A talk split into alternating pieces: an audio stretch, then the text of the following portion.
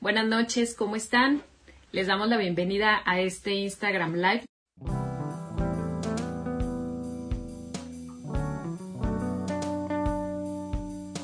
Muy bien, pues para iniciar un poquito ya con este live y eh, pues entrando en el tema, quisimos abordar eh, nuevamente lo que es el tema de BPH, porque realmente hay muchísimas dudas todavía. Eh, de todas maneras, ya saben que en nuestro podcast Ginecólogas para tu Salud en Spotify nos pueden encontrar. Ahí tenemos ya algunos capítulos, eh, probablemente sean del año pasado, en donde ya hablábamos un poquito acerca de mitos de la vacuna, el BPH, hablábamos también de algunas cosas acerca de lo que es la infección ya específicamente. Pero bueno, la verdad es que las preguntas que nos hicieron fueron muy buenas. Yo vi unas preguntas muy, muy buenas que dije, wow, sí, creo que es importante aclarar. Nos, nos pusieron a estudiar, diles la verdad, amiga. nos pusieron a estudiar porque había cosas que, uy. De pronto hicieron algunas Pero bueno, para, muy buenas, para eso es. pues sí, exactamente. Entonces, pues, eh, si te parece, Ari, pues vamos a platicar un poquito acerca de lo que es el virus del papiloma no nos vamos a meter mucho en esto porque, bueno, sobre la marcha de las preguntas eh, lo vamos a ir platicando. Pero bueno, eh, ya lo decíamos anteriormente en algunos audios y creo que en otro live, eh, la infección por virus del papiloma humano es una infección muy frecuente. Actualmente se considera la enfermedad de transmisión sexual más frecuente en la población. Se estima que más del 90% de adolescentes que tienen vida sexual van a estar en contacto con el virus y lo van a adquirir. Pero bueno, recordemos que esto no es para aterrorizarse, sino para tener conciencia de que es una infección frecuente, de que la probabilidad de estar en contacto con el virus va a ser muy alta y que pues sabemos también de que tenemos una solución que es la vacuna. Ya sabemos que tenemos una medida preventiva que es la vacuna, aunque Ari y yo parezcamos disco rayado, pero se lo vamos a seguir diciendo. Y siempre les decimos, no tenemos nada con la vacuna, no, no recibimos ni regalías ni nada, al contrario, es, es pura amor a la medicina.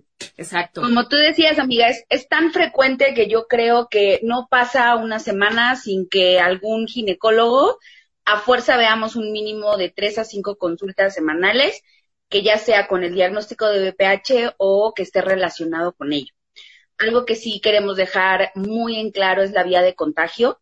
Yo puse en las historias unas preguntitas y dentro de ellas les preguntaba que si sabían cómo se contagiaba y la verdad es que me, me llena de orgullo de decirles que muchas contestaron correctamente, que la vía de contagio le podemos decir que es vía sexual, es decir, tiene que haber contacto de fluidos, de secreciones, eh, hasta cierto punto cuando son, lo vamos a hablar más adelante, pero cuando son por verrugas genitales, pues es el contacto, ¿no? Piel con piel. Entonces, eso para eh, quitar el mito de que si en baños públicos, que si albercas, me pasa mucho también con, con las mujeres que son mamás y que les diagnosticamos un BPH que se súper asustan, ¿no? Entonces, casi es de, bueno, a mi niño ya no lo voy a tocar, eh, casi me tengo que ir a otro lado, no, para nada. Es de contagios sexuales, es la única vía que tenemos para el contagio del BPH, para que en esta parte se queden un poquito más tranquilas. Sí, sí, estos casos que dices son, son reales, de verdad. A mí también me han llegado pacientes angustiadas que cuando se enteran del diagnóstico, bueno, empiezan a llorar, les digo, casi peor que el COVID, ¿no? Quieren llegar a su casa, esterilizar todo y no tocar a nadie. Entonces, no, afortunadamente creo que ya entra la conciencia de la mayoría de la gente o de quienes nos escuchan de que ya saben que el mecanismo de transmisión pues es eh, vía sexual. También algo que ya les hemos comentado anteriormente es que eh, al ser una infección viral, o sea, al tratarse de un virus, no necesariamente va a ser una infección que se va a quedar ahí toda la vida, ¿no? Sabemos que tenemos dos eh, opciones en cuanto a la historia natural de la enfermedad. Una puede ser el aclaramiento viral, nosotros le llamamos aclaramiento a cuando se elimina un virus del cuerpo. El aclaramiento viral es cuando el cuerpo lo elimina por sí solo y en otros casos podemos tener algo que se llama persistencia viral, que bueno, como su nombre lo indica, es cuando este virus pues ahí se queda por mucho tiempo y en ocasiones sí, efectivamente puede llegar a quedarse ahí, pero afortunadamente pues son los menos casos. Y creo que este punto es súper importante porque es lo que da pie a muchísima controversia.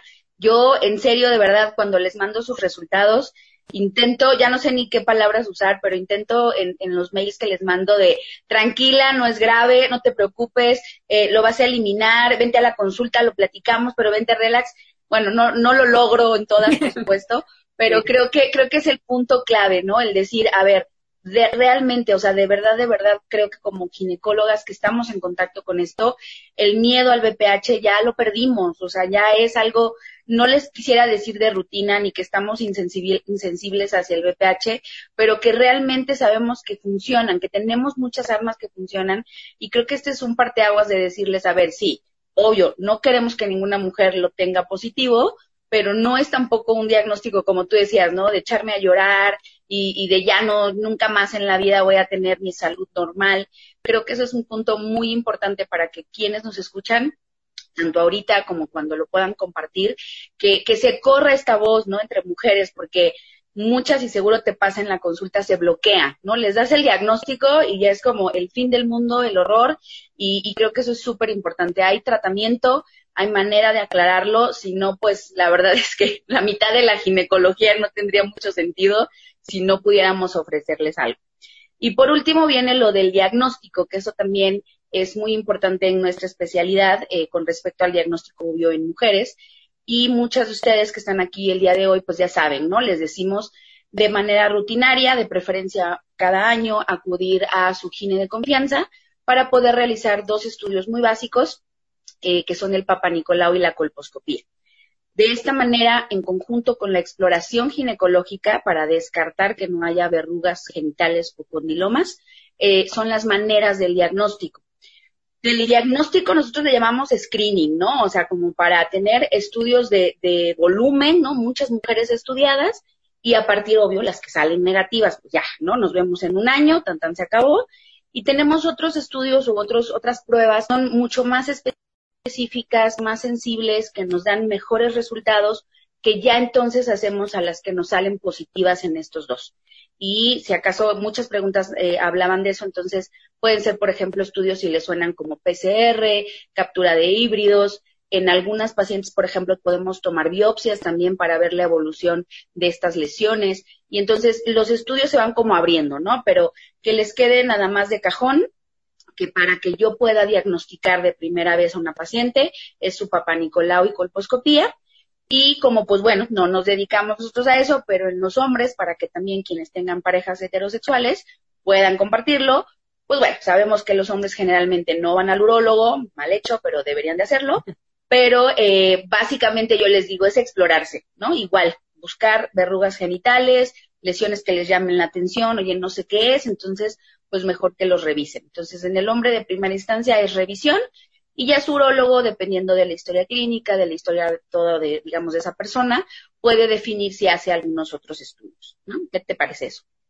Sí, exactamente. Y también, bueno, eh, sabemos que actualmente ya contamos con pruebas que detectan la presencia del virus del papiloma. Solo hacen eso, ¿eh? Acuérdense que las pruebas solo detectan la presencia del virus y la sola presencia del virus no es igual a cáncer, no es igual a lesión. Entonces, también, como decías, Ariel, el darles un diagnóstico de, oye, salió el virus presente, no quiere decir forzosamente que hay una lesión o que hay algo que tratar, ¿no? Ahorita, dentro de las preguntas, justamente hicieron unas muy buenas acerca de eso. Y bueno, ya los vamos a ir este, eh, platicando sobre la marcha.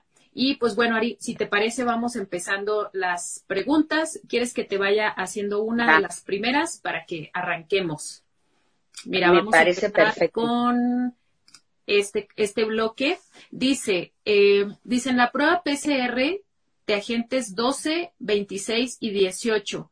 Aquí no lo entiendo muy bien, pero dice la prueba PCR de agentes 12, 26 y 18. Si sale negativa, ah, ok, si sale negativa, ¿es negativa a todo el BPH o solo a esos tres tipos de BPH? Ok, eh, quizás, quizás siento que aquí algunas que estén eh, como que apenas entendiendo el BPH se les puede complicar un poquito. Ya tú lo decías, vámonos al, podcast que les decimos conceptos muy básicos por si, ching, ni modo, no capto ni qué es una PCR y me están explicando cosas locas para que ahí lo puedan entender. Generalmente nosotros, bueno, esta, esta persona que está preguntando, la PCR es un tipo de prueba que yo siempre se los explico así sencillo, ¿no? La familia del virus del papiloma tiene como muchos serotipos, ¿no? Muchos hijitos de BPH que los vamos a clasificar con números y a su vez, como médicos, los vamos a dividir en bajo riesgo y alto riesgo, ¿no? Dependiendo si dan verrugas genitales, si dan cáncer cervicouterino y qué tan frecuentes son.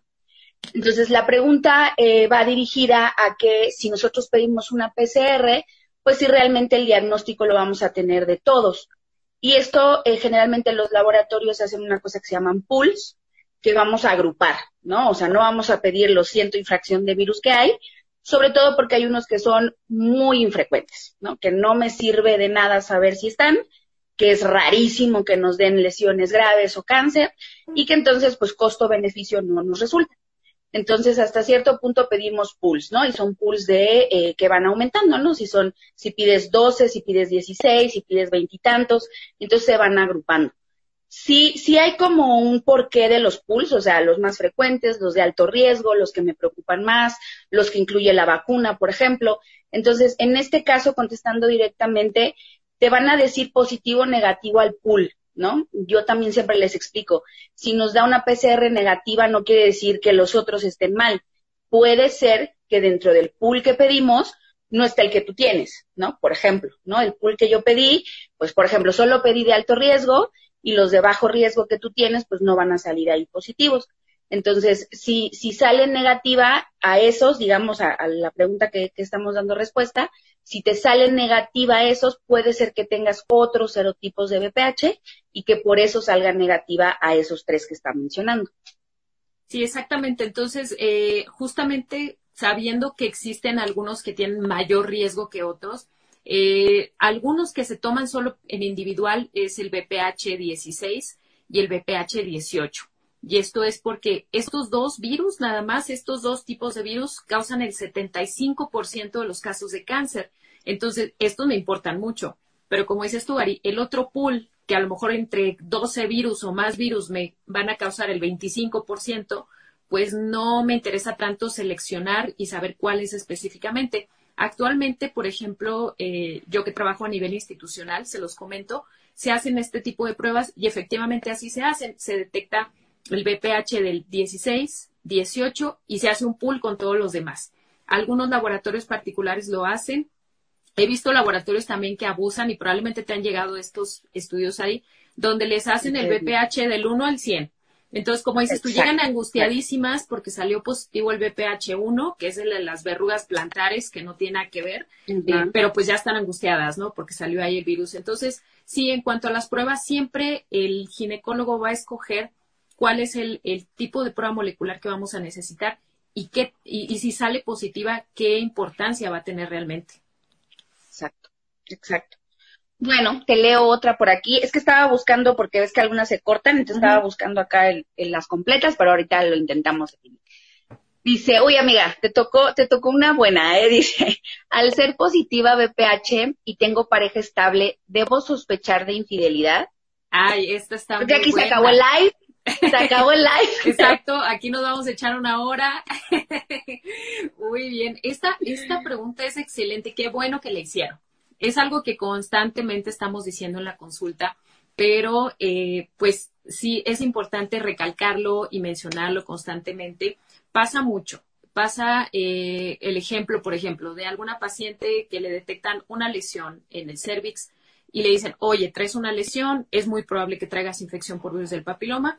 Y bueno, efectivamente, ¿no? Ya llegan a sacarle las cosas al marido de la casa porque eh, ya le fue infiel y demás. Realmente recordemos que la infección por virus del papiloma humano, sí, efectivamente es una infección de transmisión sexual.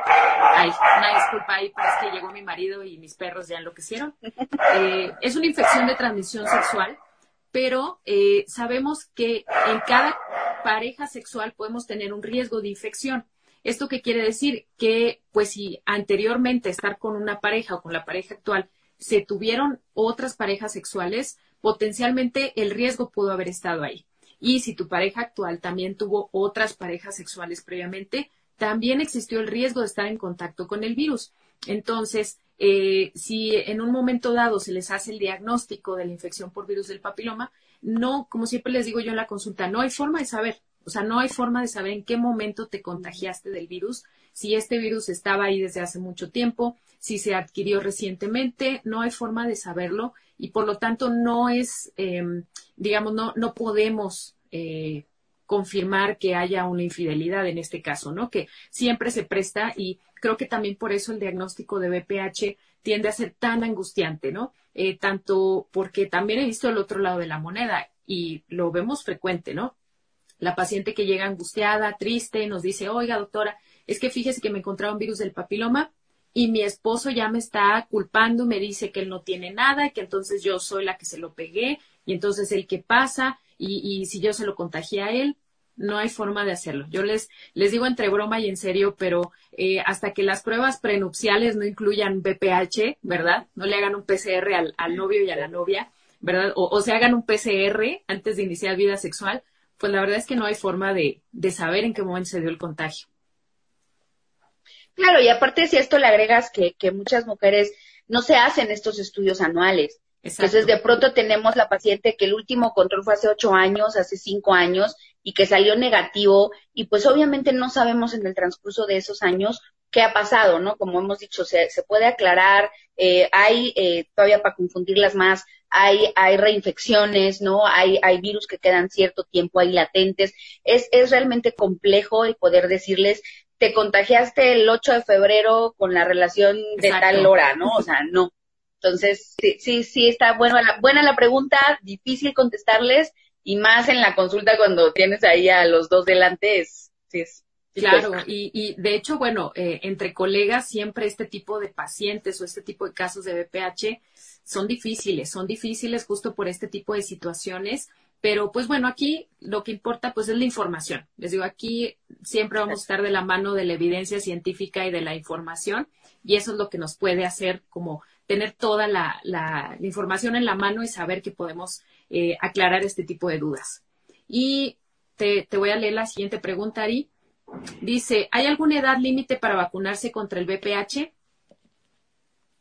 Sí, fíjate que la vacuna fue algo que, que recibimos muchas preguntas y me encanta porque, eh, digo, lo, lo, poco bueno que nos dejó COVID creo que es esto, ¿no? La gente ya se está interesando por las vacunas y estamos viendo que, que, funcionan, entonces, oh, gracias, solo eso, gracias, COVID. Eh, y, y, bueno, la, la, vacuna de VPH es una, es una de ellas. Eh, contestando a esta, porque hay muchas de vacunas, edad límite, la, la, las edades promedio que tenemos, que tenemos, se pueden vacunar a niños y niñas a partir de los nueve años. No se han hecho estudios en niños más pequeños, entonces no se aconseja.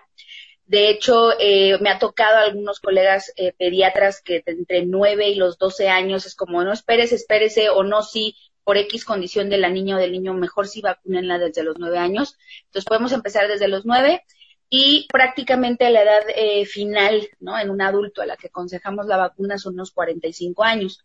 Esto generalmente va de la mano con que, bueno, la idea es que la vida sexual o el número de parejas sexuales va disminuyendo con la edad. Entonces, las edades límite podemos ponerlo de 9 hasta los 45 años para hombres y para mujeres. Exactamente. Y, y aquí, sí, sobre todo explicarles el, el por qué a nivel público solamente se vacuna a las niñas de quinto de primaria. Eso es algo que me preguntan muchísimo. De doctora, ¿es la es diferente la vacuna que ponen en el seguro a la que me ponen en el consultorio? Es exactamente la misma. Solamente que la vacuna que compra eh, pues la, las instituciones públicas para aplicarlo a su población están destinadas a las niñas de quinto de primaria y esto es porque eh, tentativamente son niñas que no han iniciado vida sexual y por lo tanto pues les vamos a dar una inmunidad del 100%. Se decidió esa edad, ya que en estudios, pues en varios países se hizo como un consenso y se decidió esa edad de quinto de primaria. Ahora, esto es también, y lo debemos de, de decir, porque el inicio de vida sexual en México es antes de los 14 años. O sea, creo que no podemos tampoco tapar el sol con un dedo y esconder esa realidad. En México el inicio de vida sexual es muy temprano y en los niños es todavía más joven. Entonces, si nos están uh -huh. escuchando, si tienen niños, por favor, vacúnenlos, sobre todo en el caso de los varones que sabemos que no, eh, no están considerados dentro de la vacunación gratuita.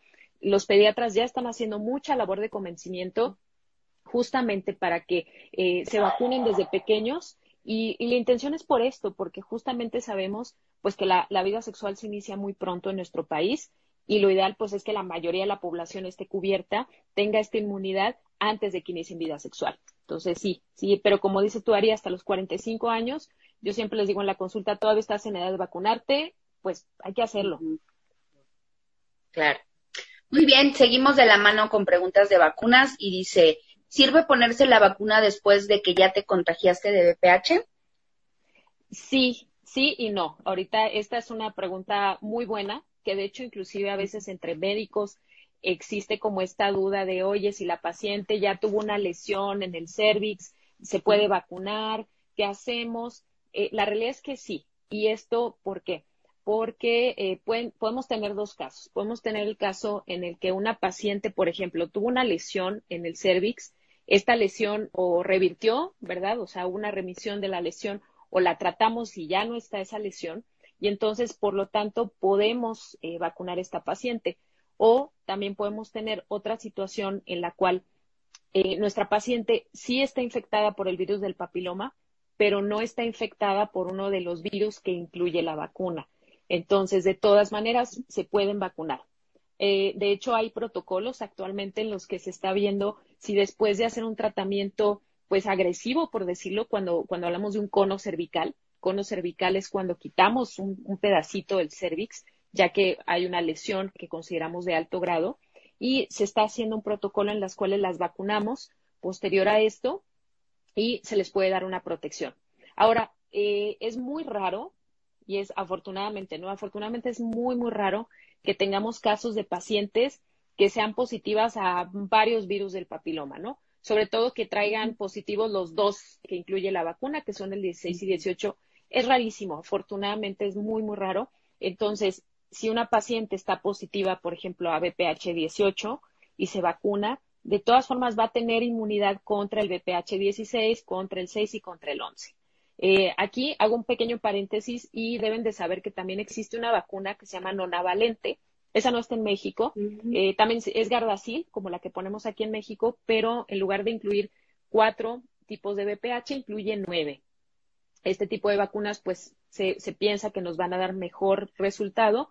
Desafortunadamente son muy caras. Yo dudo que vayan a llegar al país. La verdad es que tienen ya más de tres años que salieron al mercado y al día de hoy todavía no las tenemos.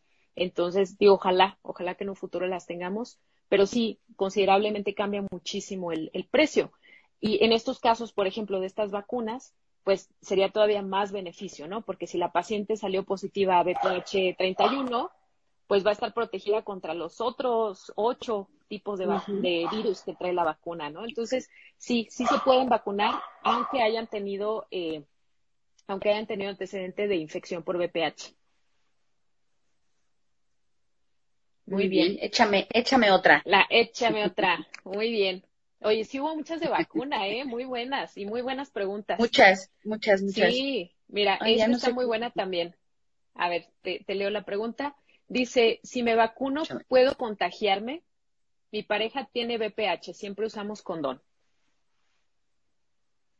Si me vacuno, pues sí, algo que es súper importante de la vacuna y que creo que en las, en las consultas de las que piden vacuna tiene que quedar súper claro, la, la vacuna, la protección que nos da es a lo que, bueno, primero que nada, a cáncer cervicuterino, ¿no? Está aprobada la vacuna para evitar la progresión de la infección por virus a que llegue a cáncer de cervix. Y también nos va a proteger contra lo que son lesiones de alto grado. Eh, los patólogos nos los van calificando y podemos decir que lesiones de alto grado eh, también están incluidas en la protección. Y siempre les explico, o sea, infectarte vas a poder infectarte, tú vas a seguir teniendo tu vida sexual, ojalá sea obviamente responsable, que te cuides con condón, con protección, pero vas a poder estar en contacto con el virus. Entonces, siempre les digo, oye, puede ser que en X tiempo vengas a tu control anual y te diagnostiquemos un virus, por ejemplo, una lesión en colposcopía, y no quiere decir que la vacuna no te respondió, puede ser algo muy inicial, eh, pueden ser lesiones de bajo grado, para esas el virus, digamos, sí va a poder entrar a tu célula. Pero aquí la enorme ventaja de la vacuna es que va a evitar esa progresión. Esto que comentabas tú de aclararlo es en donde interfiere la vacuna en donde va a decir cada vez es menos el avance, eh, generas anticuerpos, obviamente, para que el virus pueda eh, ser eliminado de tus células lo más pronto posible, pero infectarte, contagio con el VPH, vas a poder tener a lo largo de tu vida, porque pues si sigues siendo sexualmente activa lo puedes estar en contacto. Pero aquí la ventaja es que los diagnósticos graves, pongámoslo así, como es un cáncer cervicouterino, lesiones o displasias que llamamos de alto grado, no las vas a estar presentando, ¿no? Eso obviamente en medicina es lo que queremos. Por eso es súper importante que entiendan esa parte en la que, ok, un, diagnóstico de BPH positivo, la verdad es que para nosotros no implica una gravedad, no es un riesgo para tu salud. Pero si ya estás vacunada, sabemos que lo que sí preocupa, pues son cosas que no te van a aparecer. Y decía que mi pareja está contagiada y qué más, que ya no la encuentro. Y siempre usan condón. Bueno, ahí yo creo que nos quedaría un poco la duda, ¿no? La pareja es eh, una mujer, un hombre, pero bueno, aquí es en conjunto, ¿no? Literal, eh, si es una pareja eh, heterosexual, yo siempre les propongo que vayan a la revisión con el urólogo, insisto, para las verrugas genitales. Y me parece que también hay más preguntas adelante con respecto a la pareja pero no a todos los hombres le mandamos a hacer PCR. ¿Por qué? Porque este aclaramiento del virus es mucho más eficiente, es mucho más rápido en las parejas heterosexuales y en muchos de ellos, pues ponte el condón, que es una protección que es bastante buena, no al 100%, pero bastante buena, y entonces ellos llegan a aclarar el virus con mucha mayor rapidez, a diferencia de nosotras las mujeres, que sí nos lleva a cambios celulares más importantes. Entonces, yo te diría que eh, esto depende, ¿no? Pareja, eh, mujer u hombre. Segundo, utilizan condón siempre. ¿Por qué? Puede ser que sea su método, ¿no? Oye, pues es que usamos como método anticonceptivo, pues está perfecto porque te cuida de infecciones de transmisión sexual y de embarazo no deseado. Si usas condón por el miedo al VPH, pues yo te diría que aquí depende, ¿no? El conjunto de, de, de, lo que diga tu gine y lo que diga su urólogo, porque igual y los dos ya están libres del virus y quizás, no sé, por ejemplo, buscan embarazarse o el método ya trae un DIU, por ejemplo, y pues hasta cierto punto pueden ya dejar de usar el condón. Sí, exactamente. Entonces, eh, entender esto, que la vacuna, eh, además recuerden que no incluye todos los tipos de BPH, ya lo mencionamos hace ratito, entonces potencialmente toda la vida podemos estar en en riesgo de estar en contacto con el virus. Por lo tanto, pues sí, la vacuna es importante, ya lo decía hace rato, o sea, nos va a disminuir un 75% de riesgo de generar cáncer de, eh, de cervix. No solo, acuérdense que no solo nos protege contra cáncer de cervix, sino también contra cáncer de vagina, cáncer de vulva, cáncer de ano y cáncer laringio. Entonces, pues, ¿qué, ¿qué, más queremos, no? ¿Qué más queremos de la vacuna? El cóctel. Va, seguimos. Eh, mira, va de la mano. Dice, ¿podemos tener hijos si mi pareja tiene BPH? Muy bien. Esta pregunta también a veces es, eh, pues es un motivo de, de, mucha angustia para pacientes que recién se les diagnostica la presencia de BPH, ¿no? Es como, híjole, ¿y ahora qué pasa? No me voy a poder embarazar me tengo que esperar hasta que ya salga negativo mi PCR para embarazarme y demás. Aquí hay dos situaciones, ¿no? Recordemos, como les decía al principio, la sola presencia del virus del papiloma no quiere decir que necesariamente tengamos en ese momento una lesión en el cervix. Aquí depende.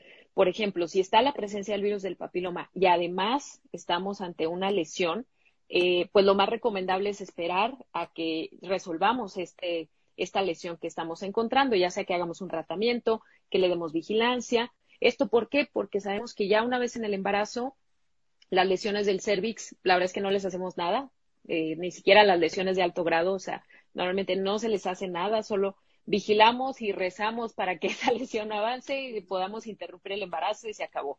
Pero eh, la realidad es que eh, no es como tal una contraindicación. ¿Esto qué quiere decir? Si a una paciente, por ejemplo, se hizo una prueba de virus del papiloma y le salió positivo, no sé, el BPH 31, ¿no? Y solo está presente el virus, su papá Nicolau está normal, su cervix está sano, estamos viendo una colposcopía en la que no hay nada, por supuesto que no hay ninguna contraindicación para el embarazo.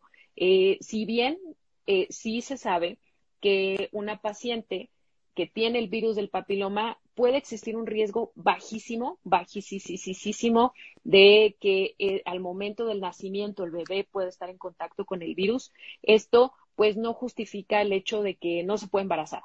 Ahora, imagínense, por ejemplo, eh, que es una paciente que a lo mejor no va a aclarar el virus y ahí se va a quedar toda la vida por supuesto que es una paciente que no le vamos a decir, oye, no, no tengas hijos porque pues ahí traes el virus del papiloma, ¿no? Entonces, no es, eh, no es una contraindicación. Obviamente, cuando hay lesiones, por ejemplo, si hay condilomas, lo ideal es tratarlos antes. ¿Por qué? Porque el embarazo normalmente hace que bajen las defensas y entonces, si no tratamos esos condilomas, ya había uno, en seis meses va a haber 50. Entonces, en estos casos, sí se prefiere primero tratar y ya después, pues, que busquen embarazarse, pero como tal, no es una contraindicación. Y creo que eso es importantísimo aclararles porque hay, hay ciertos laboratorios que ustedes llegan y pueden pedir así como su paquete, ¿no? Entonces ya les incluyen eh, Papa Nicolau, no, Papa Nicolau PCR, ¿no? Entonces de pronto te llegan, como dices tú, súper asustadas porque tienen un virus X y, y, y, entonces ya no entienden, ¿no? ¿Qué onda, qué pasa? Las que buscan embarazarse, y, y, y sí, sí, se, sí se hacen ustedes muchas bolas en la cabeza es que está ese virus y entonces ya me está llenando por dentro de todo mi cuerpo el virus. Entonces, no, creo que siempre, eh, siempre se los decimos por todos los medios, eh, infórmense, ¿no? O sea, ¿qué estudio es el adecuado para mí? Sobre todo las que van a buscar embarazarse. Oye, antes de buscar el embarazo, ¿qué es lo que tengo que hacerme para estar bien? Exacto.